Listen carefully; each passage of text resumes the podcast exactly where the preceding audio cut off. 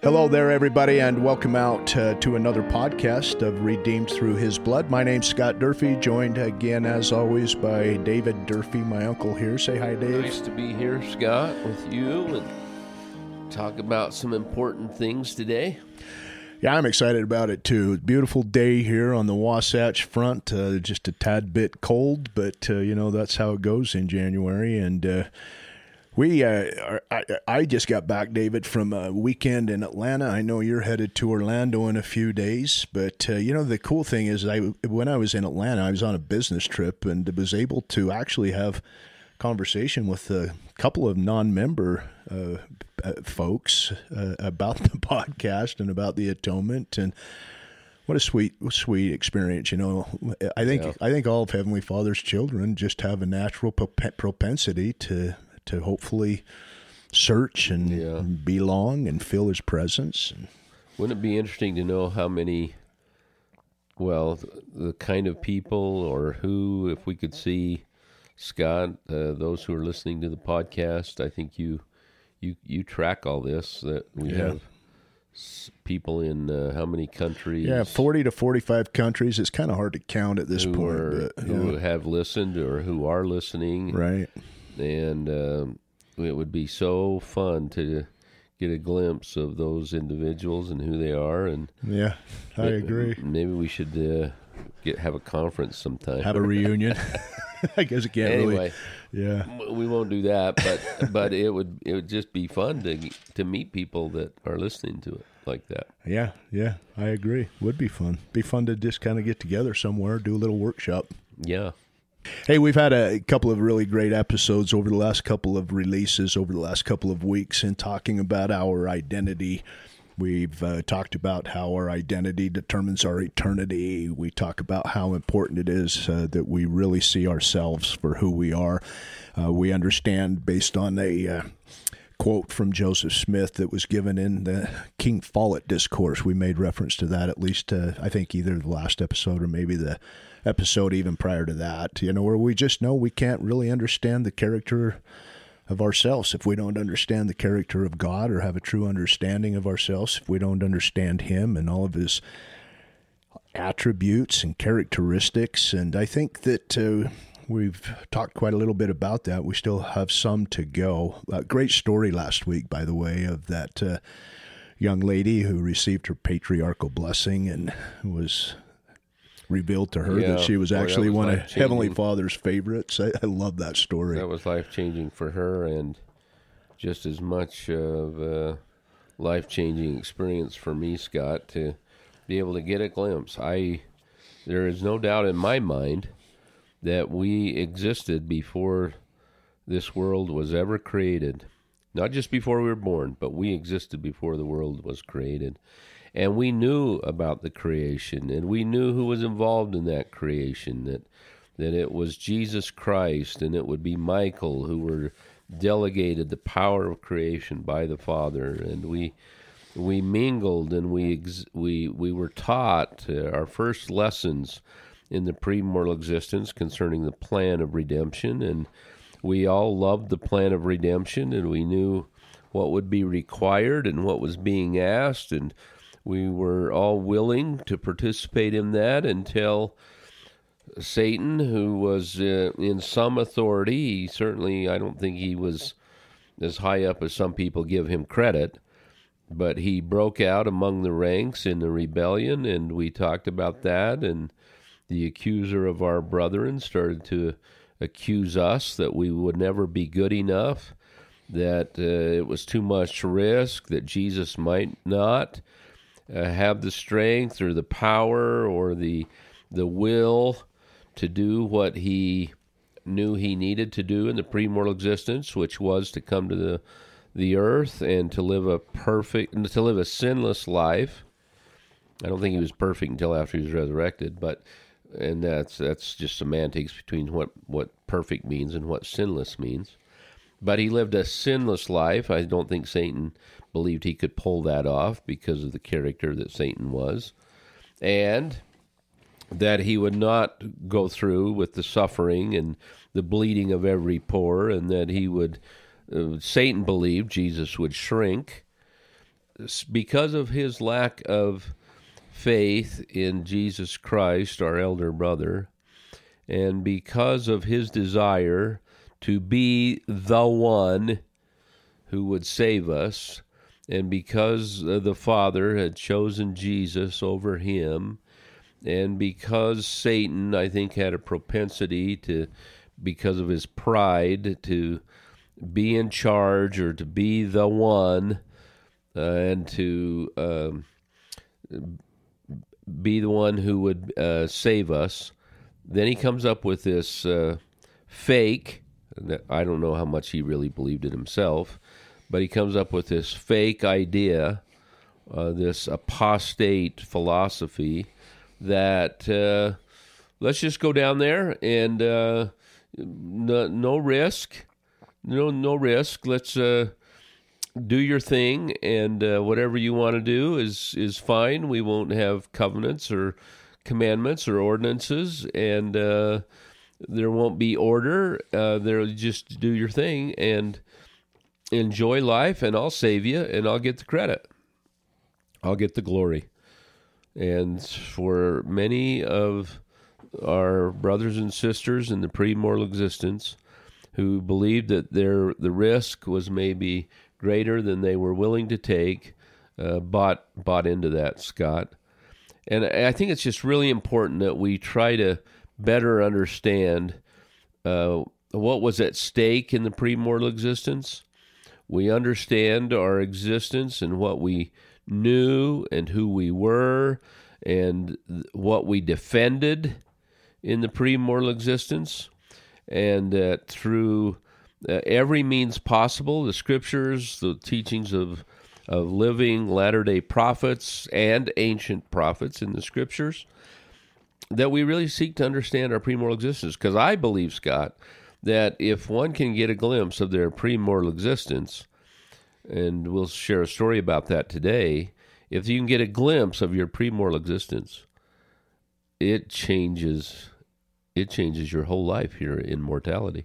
Yeah, it does. I I uh, think of all the thousands and hundreds of thousands of people, and actually millions of people that have walked and are yet to walk the face of the earth, and I think that for some of us, and I and I'm going to share a little something here in just a second that kind of corroborates what I'm about to submit here. But I, I think that uh, a lot of us, even that though we may not know, kind of feel a draw, you know, a pull to something bigger, something more. You know, um, there's a poet, uh, a pretty famous poet actually. Um, William Wordsworth, who penned the lines, and, I, am just going to read the first um, part of this poem. There's two, two, I don't know what they're called, but there's two sections to it.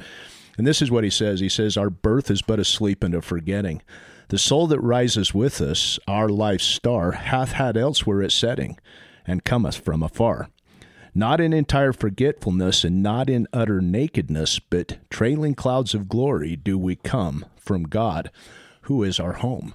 I think that there's just a natural pull for some of us, David, um, to, you know, that belonging to Heavenly Father from before we took breath in this life. And as we begin to understand, as we talk about the, the things that took place there, like we've done over the last couple of weeks, last couple of episodes, and we'll continue to do so today, that as we see the how the atonement of Jesus Christ had its effect there, and how the blood of Christ uh, even began to redeem us and enable us and to give us the strength, and even you know to compensate for some of the buffetings that we uh, felt in the mm-hmm. what we call the war in heaven. We, you know, I don't know that it was hand to hand combat. We haven't talked. I mean, we've mentioned that, but uh, you know, we call it the war in heaven, but.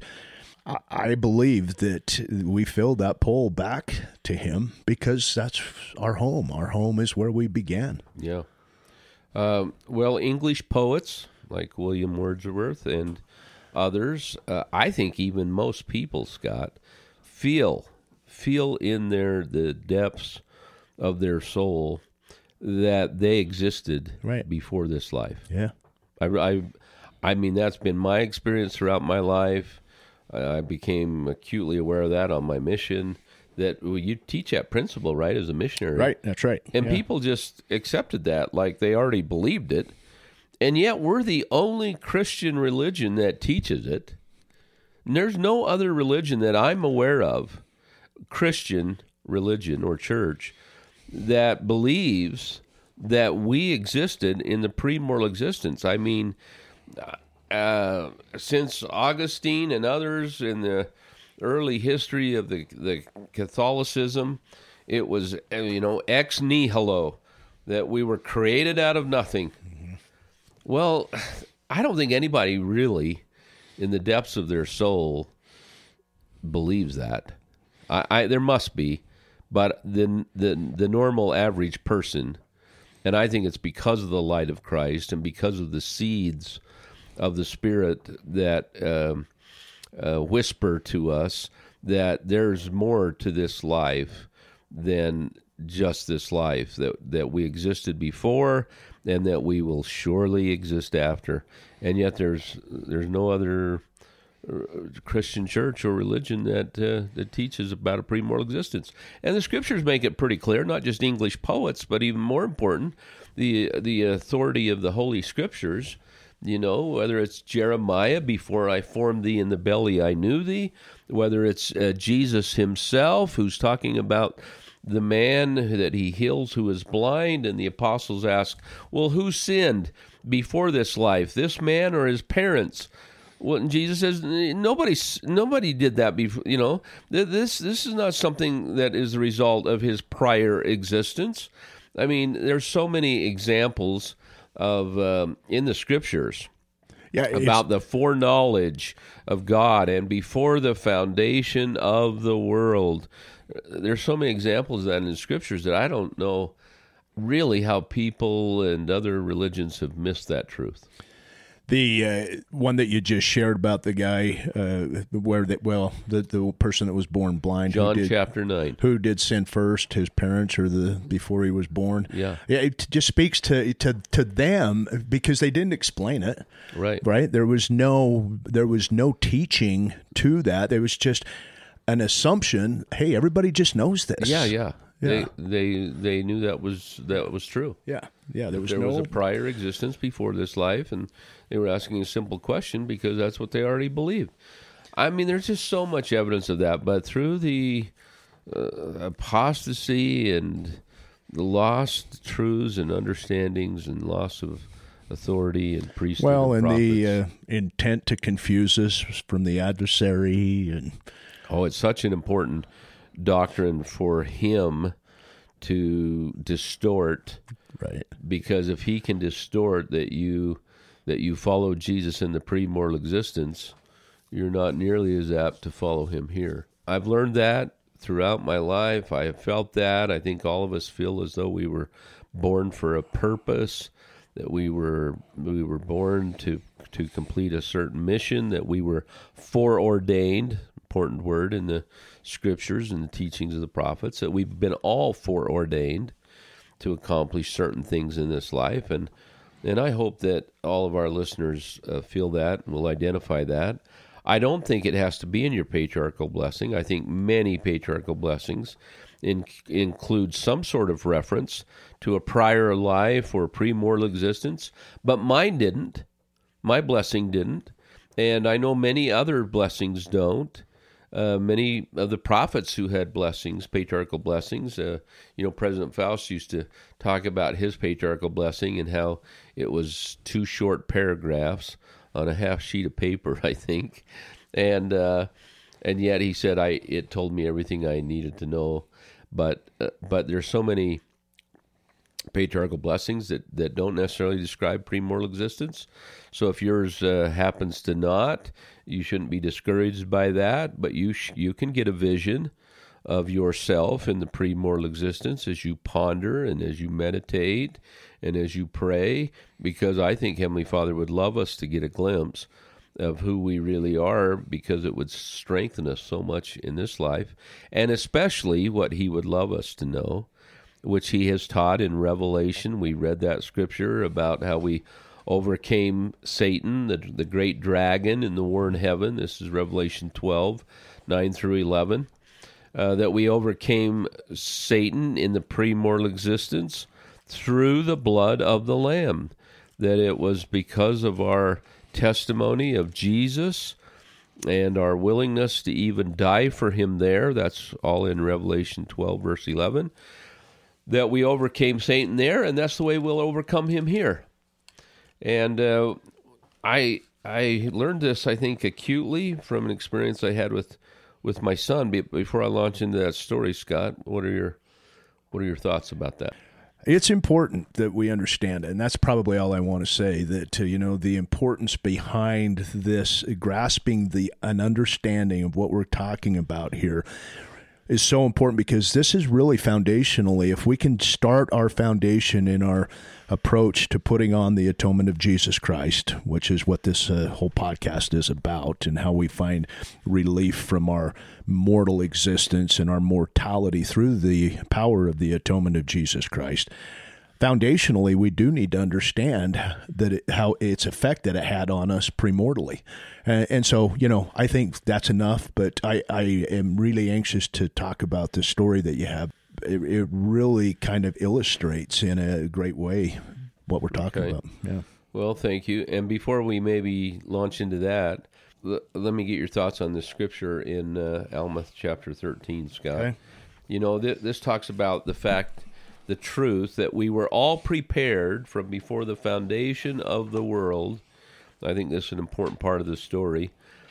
Uh, that we were all prepared from before the foundation of the world to do here what we were willing to do there to defend the plan of redemption and the mission of Jesus Christ as our Savior and Redeemer. And uh, this is uh, Alma in Alma chapter 13, uh, verses 2 and 3. And those priests were ordained after the order of his Son, in a manner that thereby the people might know in what manner to look forward to his Son for redemption. And then this great verse 3 and maybe a little bit of verse 4. And this is the manner after which they were ordained. And we could say, we're not just talking maybe priesthood here, but we could say foreordained, right. which would include men or women. This is the manner after which they were foreordained, being called and prepared from before the foundation of the world, according to the foreknowledge of God, who knows all things on account of their exceeding faith and good works. In the first place, and we could say, Scott, there, or in other words, in the first estate, or our pre mortal existence. It's called the first estate in Abraham chapter 3. So, Alma's teaching that we were all foreordained and prepared from before the foundation of the world based upon the foreknowledge of God. He knew us so well. He knew us there. He knew how things would go here. He sees the past, he sees the present and the future all at once. There there is no past or really future to God. He lives in an eternal now, and because of his knowledge and because of our exceeding faith, exceeding faith, Scott, and good works in our first estate or in the first place, being left to choose good or evil. So we could choose good or evil there, Scott. There was good or evil in our premortal existence. There was a war. There would have been sin. At least one third committed the unpardonable, unforgivable sin. Therefore, they having chosen good, this is in the premortal existence, and exercising exceedingly great faith in the premortal existence, they are called with a holy calling yea, with that holy calling which was prepared with and according to a preparatory redemption for such. Scott, I believe we've all been called. Men, women, and children on this earth have been called to accomplish certain things, been prepared by the Lord, and all according to our exceeding faith and good works and the choices that we made in our pre mortal existence or in the first place or in our first estate. Well, and then the, the first, just the first sentence of verse four, uh, and thus they have been called to this holy calling on account of their faith. Exactly. On account of their faith. So we had faith there too. I that mean, we exercised. And, and, you know, we had faith in what? You know, did we have faith in Jesus? Did we have faith in our Heavenly Father? And, you know, we're not talking about faith that they existed at this point. We're not talking about faith that that uh, they're real or, or that they love us or that their best interest is for us. We already know that at this point uh, in our premortal life. But what that faith is in is that faith is actually in the atonement of Jesus Christ and the power of that to our redemption and to our returning home to Him by being made holy through the blood of the Lamb. That will be yet to still happen, which is yet to still happen in that part of our existence, right? Yeah, absolutely. Faith that we would succeed. Yeah and yeah. return to our heavenly home. And faith that he would do what he said. Exactly. The faith in Jesus Christ, that he would live a sinless life, that he was willing to bleed from every pore and do all that he was commanded to do. I, I believe, David, that that faith, having that faith there, we, we, we, probably weren't just born with that faith. I mean, there was probably some establishment of some experiences in a relationship that was established there. We can't just say, okay, I have faith, and that comes from nothing. That faith had to come from a relationship with Him there too. So, as important Absolutely. as our relationship is here, as important as our relationship is in eternity with Him, our relationship with Him there was really quite solid, as is evidenced by our existence here in mortality. Well, in a, in several weeks, we'll do another podcast just on faith and what faith is and what it's based on. But uh, according to the lectures on faith, faith is knowing the character, attributes, and perfections of God or of Jesus Christ. And we would have known him there, Scott. We could exercise great faith in him. Right. Because we knew him there. We knew his character. We knew his attributes. We knew, knew his perfections.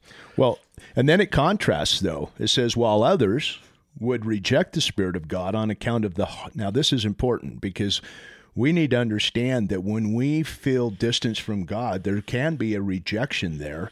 And if we understand what can prevent us from entering into that rejection, I, I think we have a little bit of the, the recipe for that right here. This is Alma 13 4 while others in its in its uh, so I'll just start at the beginning and thus they have been called to his holy calling this holy calling on account of their faith okay now this is the new part well not new but this is the part that I'm I'm adding now while others would reject the spirit of God on account of the hardness of their hearts so what's the first thing yeah. that to kind of you know one of the things that we really need to look for is a hardness of our hearts, and that hardness of our hearts can come about by so many ways. Usually neglect to the things that are righteous and sac- sacred, but then and it says and a, and a blindness of their minds. While if it had not been for this, the hardness of their heart and the blindness of their minds, and mm-hmm. we can put that into so many terms that are relevant today. But had it not been for this, they might have been they might have had as great a privilege as their brother, meaning us. Yeah. Yeah. Which is describing Satan and the the one third that chose to follow him. Right. That they were deceived because and and this is true for Satan as well as it is for them, it began from a hardness of heart and blindness of mind. They couldn't see it. They couldn't they didn't have the eye of faith, Scott. Yeah. They didn't have the eye of faith, and their their heart their hearts became hard because of their pride. So many years ago, this this happened, and um, I was grateful to to participate in a small way in this. But wow, it was it's been quite a quite a thing, and it's affected me many ways. It still does as a patriarch. Um, when we lived in Minnesota, Scott, my second son, Devin, was just uh, always such a, a, great young man, very loving, uh, loved his family, loved his parents, loved the church, but we couldn't quite get him all the way connected. He he just kind of uh, held back a little bit on on some things. Temple trips, you know, to Chicago when they didn't this before we had a St. Paul temple, but temple trip, used temple trips. He he was reluctant to participate in that. He re, he was reluctant to sit at the the sacrament table when he was a priest, and and he was just a, he was more into basketball than he was into the church. I mean, his identity. This was his identity.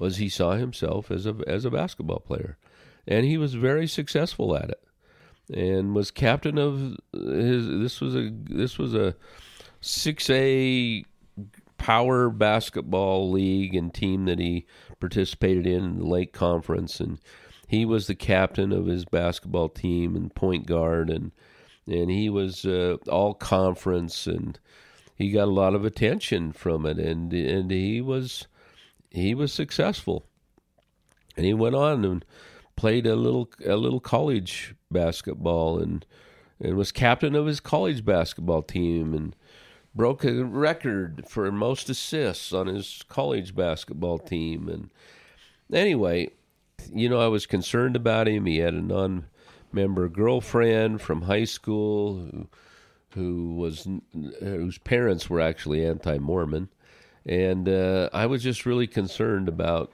you know the future of my son, and knew that if if uh, if that relationship continued any further, that maybe I would have grandchildren who wouldn't be members of the church or be in the covenant, and that was a great concern to me. So I was always praying. Chris and I, my wife and I, were always praying that please change Devin, please change Devin. And one night I was somewhat chastised to stop praying for me to change Devin. I learned a great lesson about uh, prayer and the importance of words in our prayers. Uh, because one night praying for, again for God to change Devin, the Spirit chastised me and said, "Quit praying for Devin, start praying for you, that you'll be a better dad for Devin." So that changed kind of the course of my prayers and my behaviors towards him. And so I started to pray that I would be inspired to know how I could help him. One day I was driving down I 35 in Minneapolis, Minnesota, and I was prompted to, to call him. Usually he wouldn't. Uh, he wouldn't answer my calls always. you know, he was busy and probably knew you'd get another gospel lecture. It would turn into that possibly. And so, uh, you know, he was somewhat reluctant to do that. And I called him, and he and he picked up right away. And I said, "Hey, Devin, I've I've been uh, I've been thinking about you and thinking about uh, maybe we need a change. And uh, what what would you think about uh, maybe considering about moving out to Utah?" Uh, mom and I we've been asked to move out to Utah and and uh, we're going to go. But how would you feel about that? And and uh, he said that that he would. He said that he would, and that uh, he needed a change. He said, "I I need a change," and I just felt like I don't know what the events were in his life at the time, but what was going on or the specifics. But I felt like he had kind of been prepared for this phone call and this is this is after this is happens after Scott. Uh, one time when I picked him up from college, and I was driving back to college, I was talking to him about the church and the gospel, and I said, hey, "So, son, uh, do you go to church once in a while?" then he said, uh, "Yeah, Dad, I go once in a while." I don't know what that meant, but right. Yeah, I go once in a while. A little branch they had up uh, where his college team was, and in northern Minnesota. And uh, I said, So, son, are, are, you still thinking about a mission? Because we'd talked a lot about that before he'd left home, right? And he said, uh, This was kind of crushing for me. Dad, I'm I'm not ever going to go on a mission. I'm not a missionary, and please don't don't talk to me anymore about that. Don't use the M word anymore around me. that was really hard for me, Scott. But uh, Chris and I still hadn't given up on that idea. We still prayed that maybe that would be a possibility for him. And on this particular, back to the conversation uh, about moving out to Utah, he said, "Dad, I, th- I think I'd like to. I, I need a change. I need to make a change. I think I'd be willing to do that." So we made arrangements right then and there. I know that was so timely, and thankful for the Spirit prompting that phone call that uh, I would uh, drive him out to Utah. Even before we moved, this was like in June or May or June. Were you, did you want to get him out there before he changed his mind? Yes, I bet. like immediately. Yeah. So I I I put everything uh, off in my work, and within a week or two, I drove him out to Utah, left him at my mother's house, Yeah, yeah, yeah. and uh, What a great place to be left. and. I got a flight home, and he was in Utah, and anyway, and then he met or was lined up with a sweetest girl from Alpine, and they started to date him and Brittany. Wow, they he really was impressed by her, loved her. as early well he should. I know Brittany. I know her mom quite well, and and you know he. Yeah, you do. he should. good friends. You went to school with her mother, school, and I love her mother and dad and her all of her family. And Devin, Devin did too early on, and uh, they actually came back to Minnesota within a few months after him moving out here, and before we moved out to Utah from Minnesota.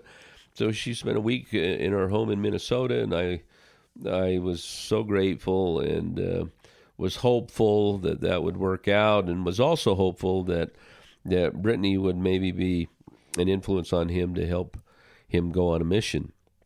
But anyway, we moved back to Utah in I think August, and uh, they came to us, Brittany and Devin, in October uh, after being moving back a few months later. So they've been dating for like four or five months, and they say, uh, "Dad, Devin, this Devin talking to mom and me, uh, we've decided that we're going to be married sometime in the spring, and we wanted you to be the first to know." And I said, "Oh, that's congratulations. That's really great. Really happy for you."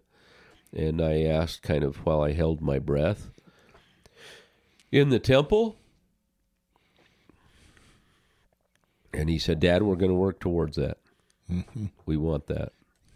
I said, That's awesome, son. That's the bottom line. Really, get married in the temple. And that's awesome. And uh, then uh, I felt impressed to say, Devin, will you just do me one favor? Get your patriarchal blessing before you get married. I've been trying to get you to do that since you were 16. Will you please get your patriarchal blessing before you get married? And uh, he said, I'll, I'll think about it. Now, I was not a patriarch at the time. This was before I was ever ordained a patriarch. But I just felt impressed to tell him that. And uh, a few weeks later, I was driving home from, from work. I was uh, teaching at the Institute of Religion in Orem and UVU, and Devin calls me on the phone about six o'clock at night. Hey, Dad, where, where's the where does the uh, patriarch in our stake live? And I said, Hey, son, you can't just show up, bud.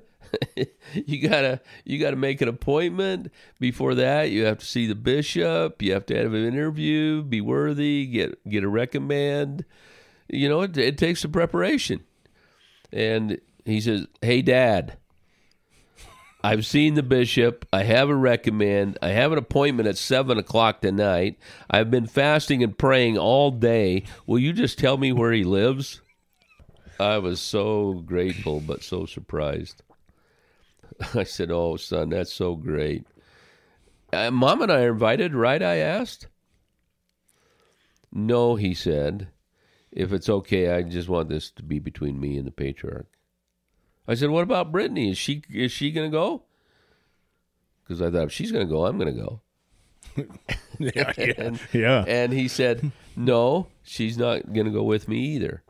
But if it's okay, would it be okay if she came over to the house while I go get my blessing, and then I'll come home and see you all when I after my blessing?" And I said, "Oh, that's yeah, absolutely, of course."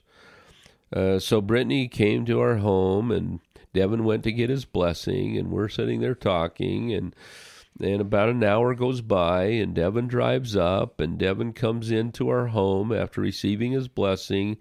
And I don't know why, but this left such an impression on me. And one of my favorite parts of the whole story is he opens the door and he looks kind of, kind of white. He he just has a different look about him. I mean, he's he looks kind of flushed or nervous, and he opens the door, and he won't let go of the doorknob.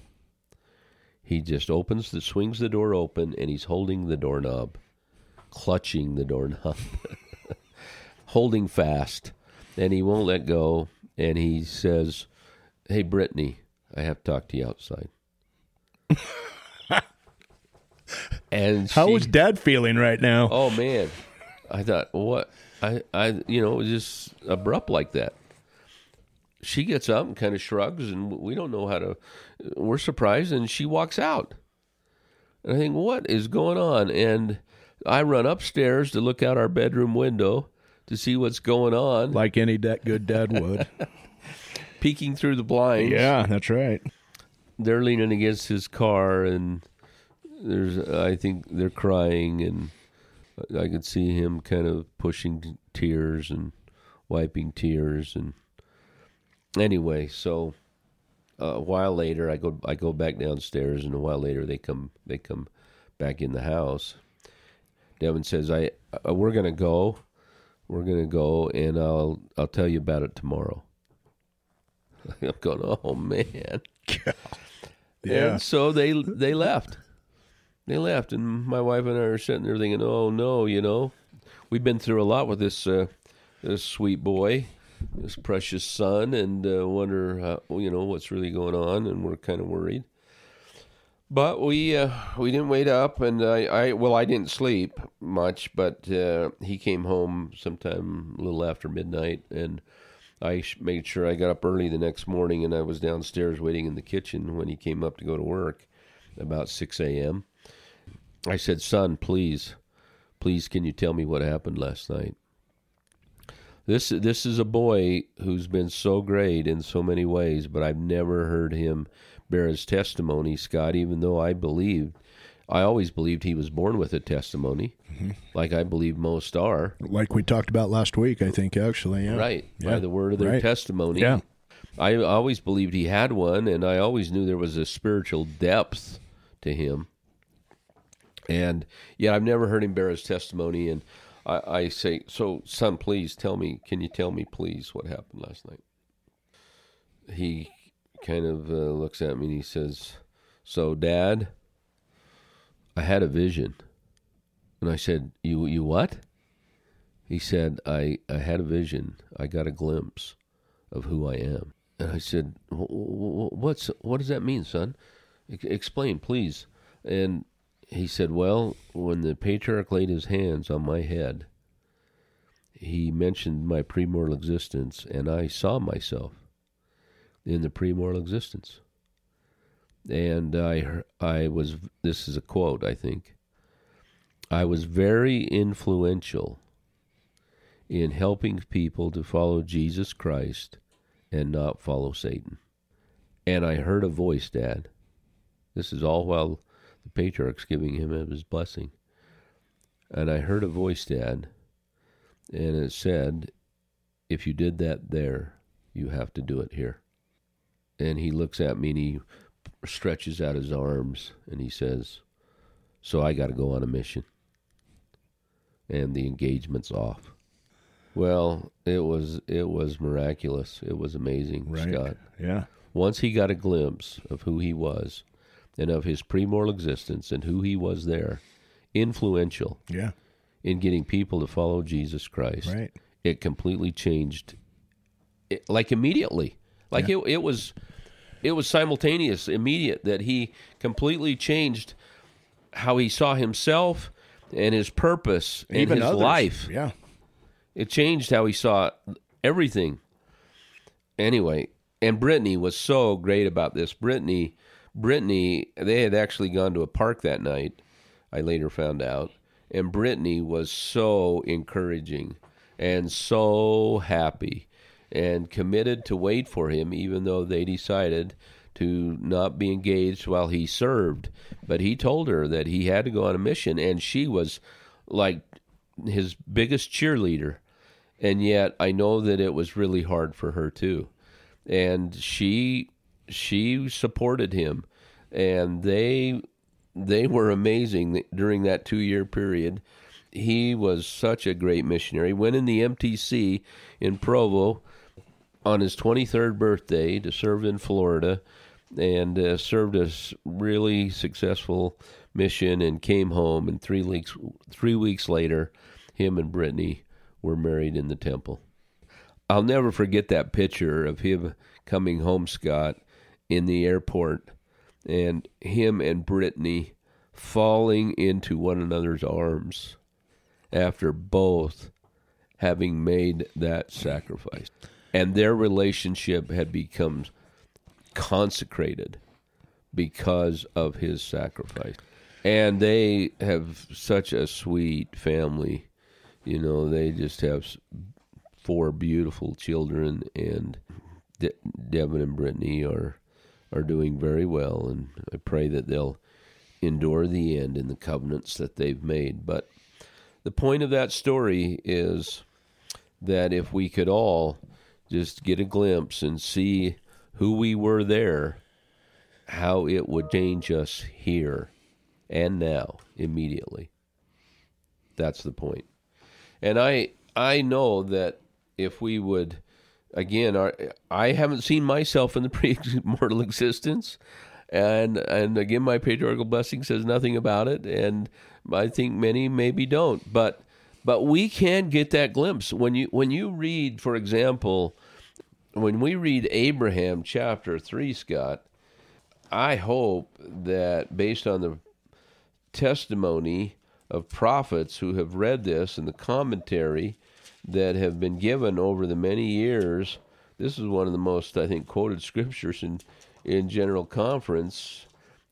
If you read Abraham chapter 3, verse 22, starting with verse 22. Now the Lord had shown unto me, Abraham, the intelligences that were organized. So before we were spirits uh, and organized as spirits, we were intelligences in the premortal existence. And unfortunately, we have a lot to learn about what that means and our eternal existence, even before we were created as spirits. And I'm anxious to learn more about that in the next life because we don't know, not much has been revealed to us about that in this life. So let me start over. Now the Lord had shown unto me, Abraham, the intelligences that were organized before the world was. And among all these, there were many of the noble and great ones. And God saw these souls that they were good, and he stood in the midst of them, and he said, These I will make my rulers. For he stood among those that were spirits, and he saw that they were good. And he said unto me, Abraham, Thou art one of them. Thou wast chosen before thou wast born. And if we skip down to verse 26, and they who keep their first estate, or our premortal existence, or the first place, as Alma called it, they shall be added upon, and they who keep not their first estate, that's the one third, shall not have glory in the same kingdom with one with those who keep their first estate.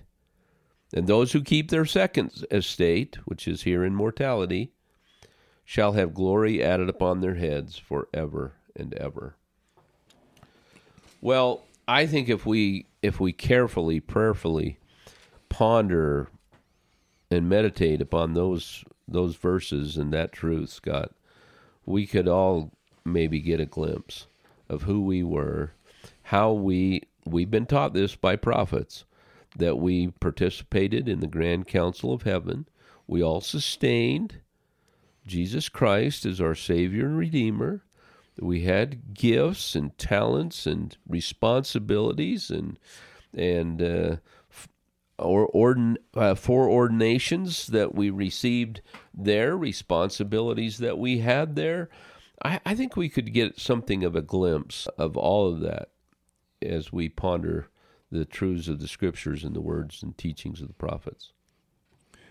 Well, I I think that that's one of the reasons the Heavenly Father has given us the teachings and the words of the prophets is so that we can get that glimpse of who we are. He he really desires for us to have that glimpse. And He's gone to great lengths to help us to achieve that here in mortality through the scriptures, through the prophets, even through our temple experience and our covenant paths. I, I know that uh, He has provided all of that for us, not just so that we will ultimately become heirs and joint heirs, but to give us sustenance and sustaining and strength in our efforts to do so while we're here.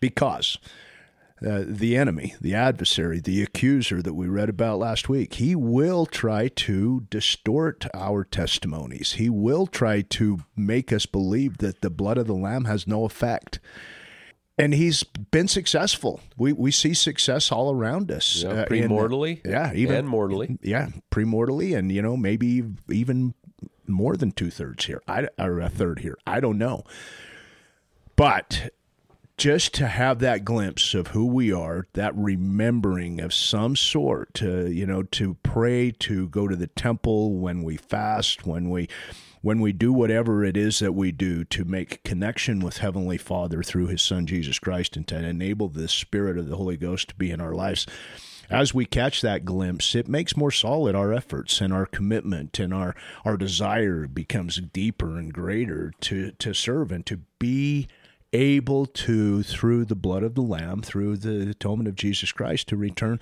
home. Right. That's our home. Absolutely, and it's important that we we understand, Scott. You couldn't be neutral there. You couldn't sit on the fence there. You had to choose there. Right. And one third chose to follow Satan, and the two thirds followed Jesus Christ. And all those who follow Jesus Christ received bodies and are on this earth. We all follow Jesus Christ there. I I think that's such an important uh, truth to know that we were his disciples and that we I mean I think it may make people feel uncomfortable when they think of themselves as being noble and great in the premortal existence. I don't know why that is. It's something. Well, that's that's part of that's part of the confusion that the adversary is trying the, to put the upon accuser. us. The accuser right. does not want us to believe that we were noble and great. That's one of his accusations. You're nobody in the premortal existence. Right. And if he can get us to believe that we were nobody there and our our existence before this life didn't matter and, and that we were probably weak and losers there then we're going to be weak it, and losers here. Or even worse that it never existed and it's all just by happenstance that we're here by some you know yeah. ex nihilo uh, yeah. phenomenon. Created out of nothing. exactly. Anyway uh, this this truth this doctrine can be life changing. And another example I have of that is when I was a bishop in Minnesota, and and uh, there was a another sweet bishop, uh, you know, who who I was close to, and he and I would often commiserate with one another and counsel with one another. I mean, sometimes it's hard to. There's some things you can't even tell your counselors, but sometimes you have to just talk to another bishop about it. Right and he and I would sometimes have those conversations. And and one day we were having a conversation about his own son, and uh, his son who was struggling, who was charismatic, good looking, handsome, you know, very influential in his in his high school, and not keeping the commandments, not doing the things that were right, and this sweet bishop is sharing with me his concerns and fears, frustrations about that. And as we were talking about that, you know, it came back into my mind what President Boyd K. Packer had taught over and over again. True doctrine, understood, changes behavior. More than a discussion of behavior changes behavior. Uh, I, this is really important. True doctrine, understood, not just true doctrine, but true doctrine understood changes behavior.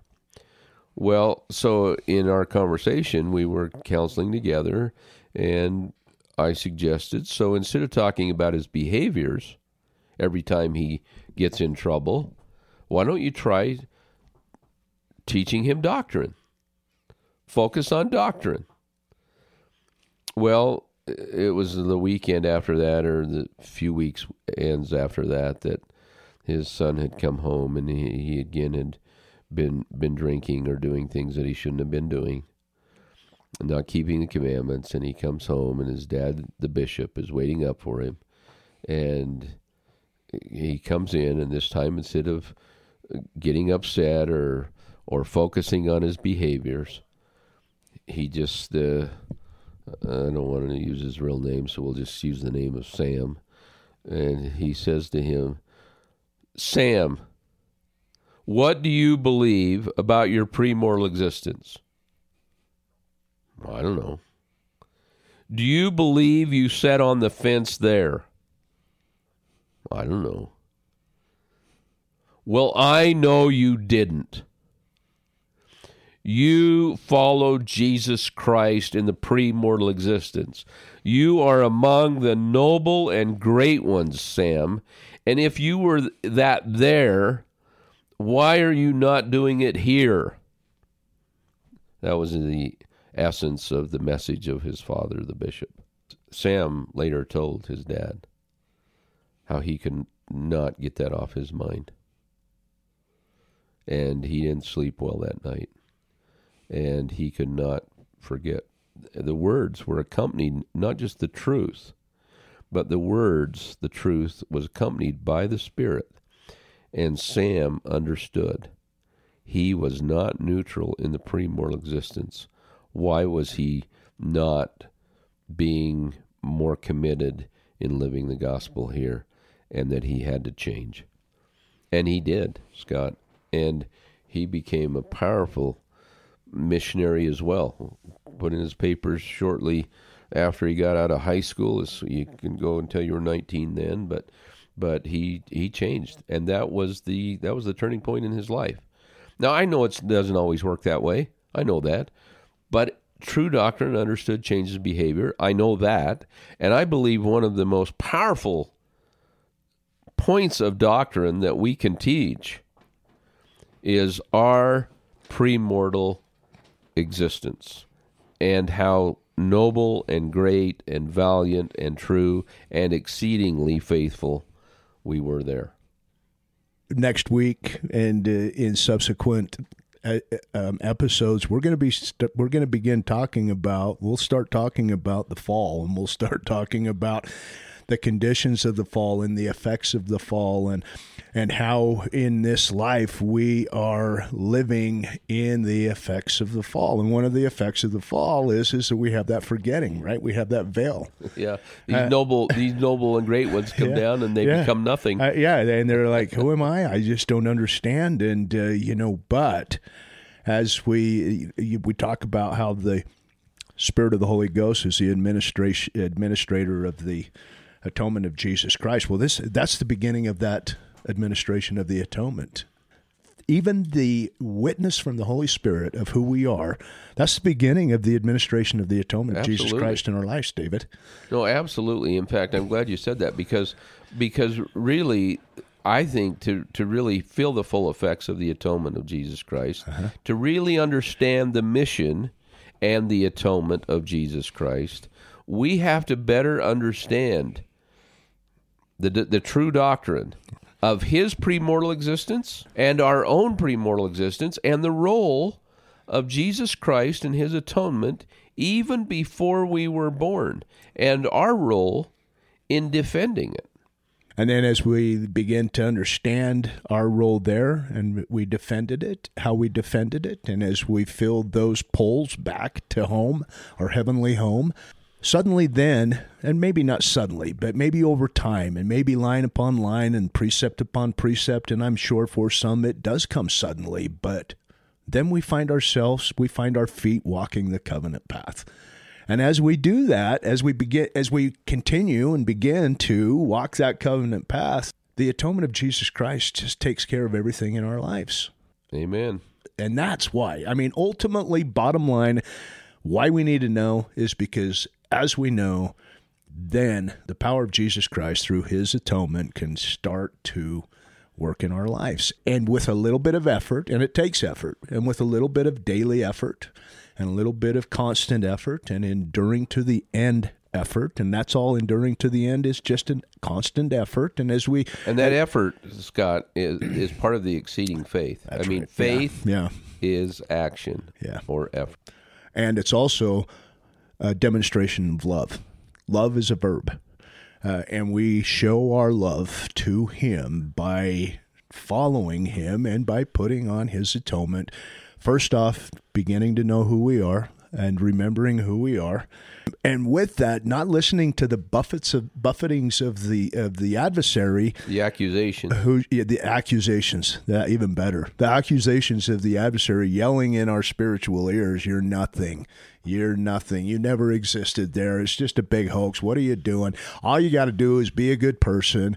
All you have there is in fact What I- if it's not true? uh, uh, yeah, yeah. And, and what if this part? You know, we talked a couple of weeks ago about that whole relative truth, but that's where it starts.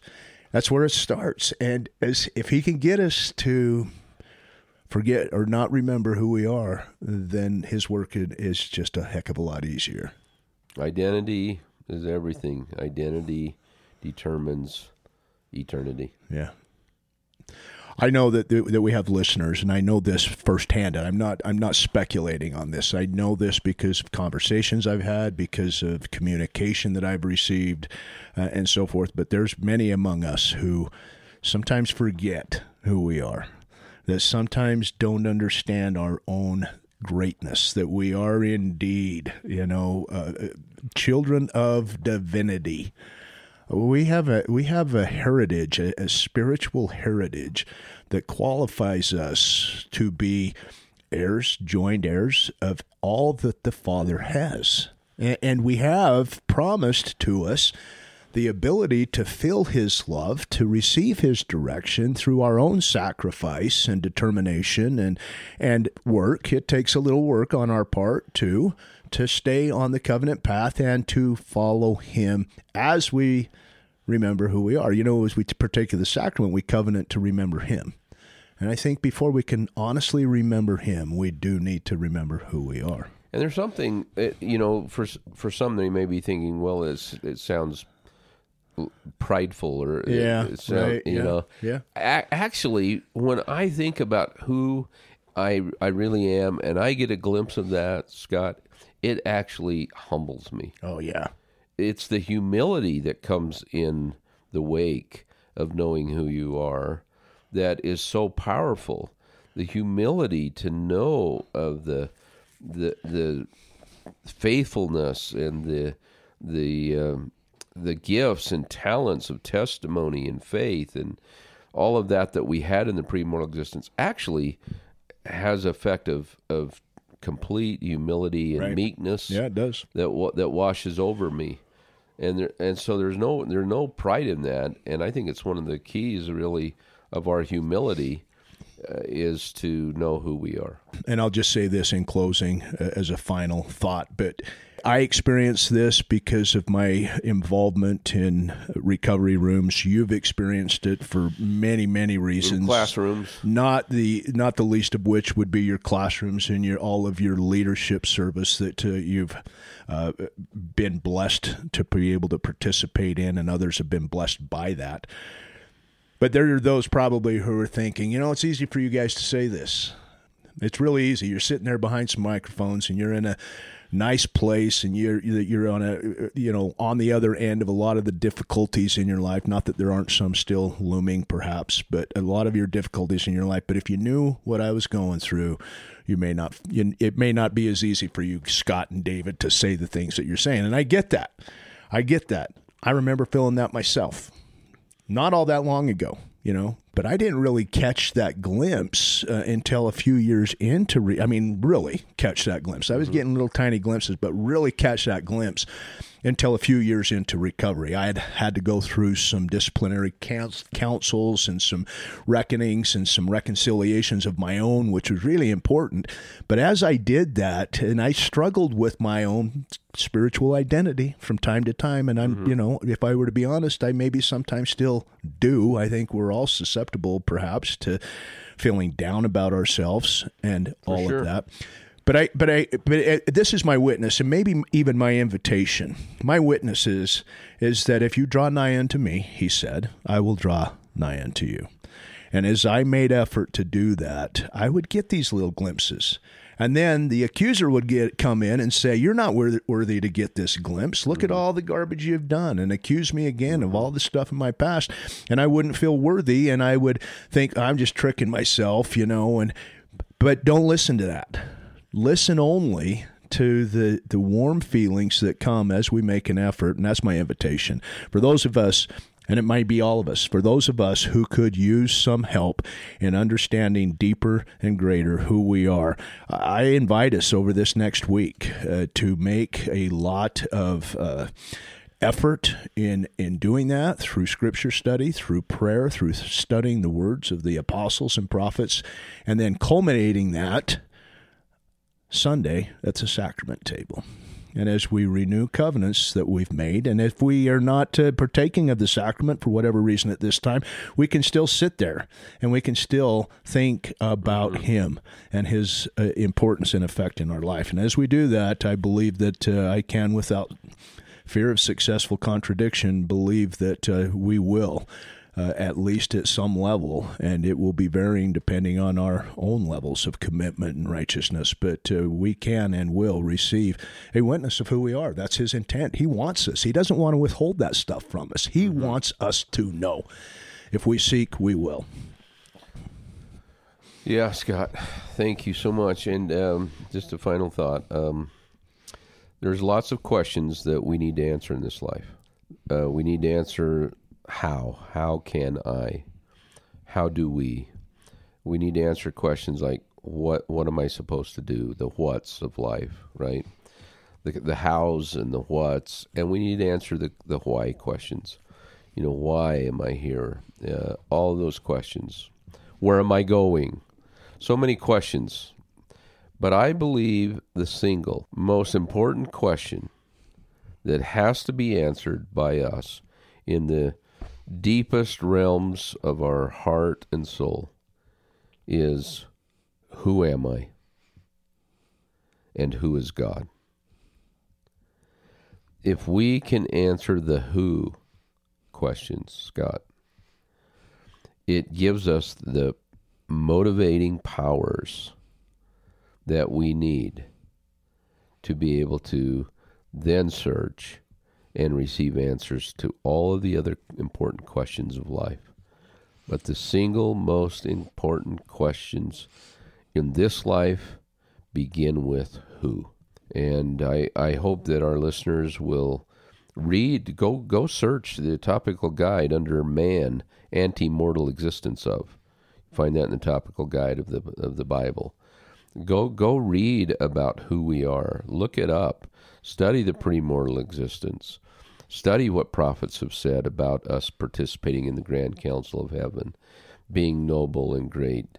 You use uh, the conference reports and the citation indexes that are available. Go search, and as you search and pay that price and ponder and meditate and pray, we can all get a glimpse of who we are. And once we know who we are and who God is, changes everything. And it's our prayer that each of us will uh, experience that and participate in that. Thanks for being with us. We look forward to being with you again next week. And until then, may God bless you and may you always remember that you have been redeemed through his blood. Thanks for being with us. See you next week.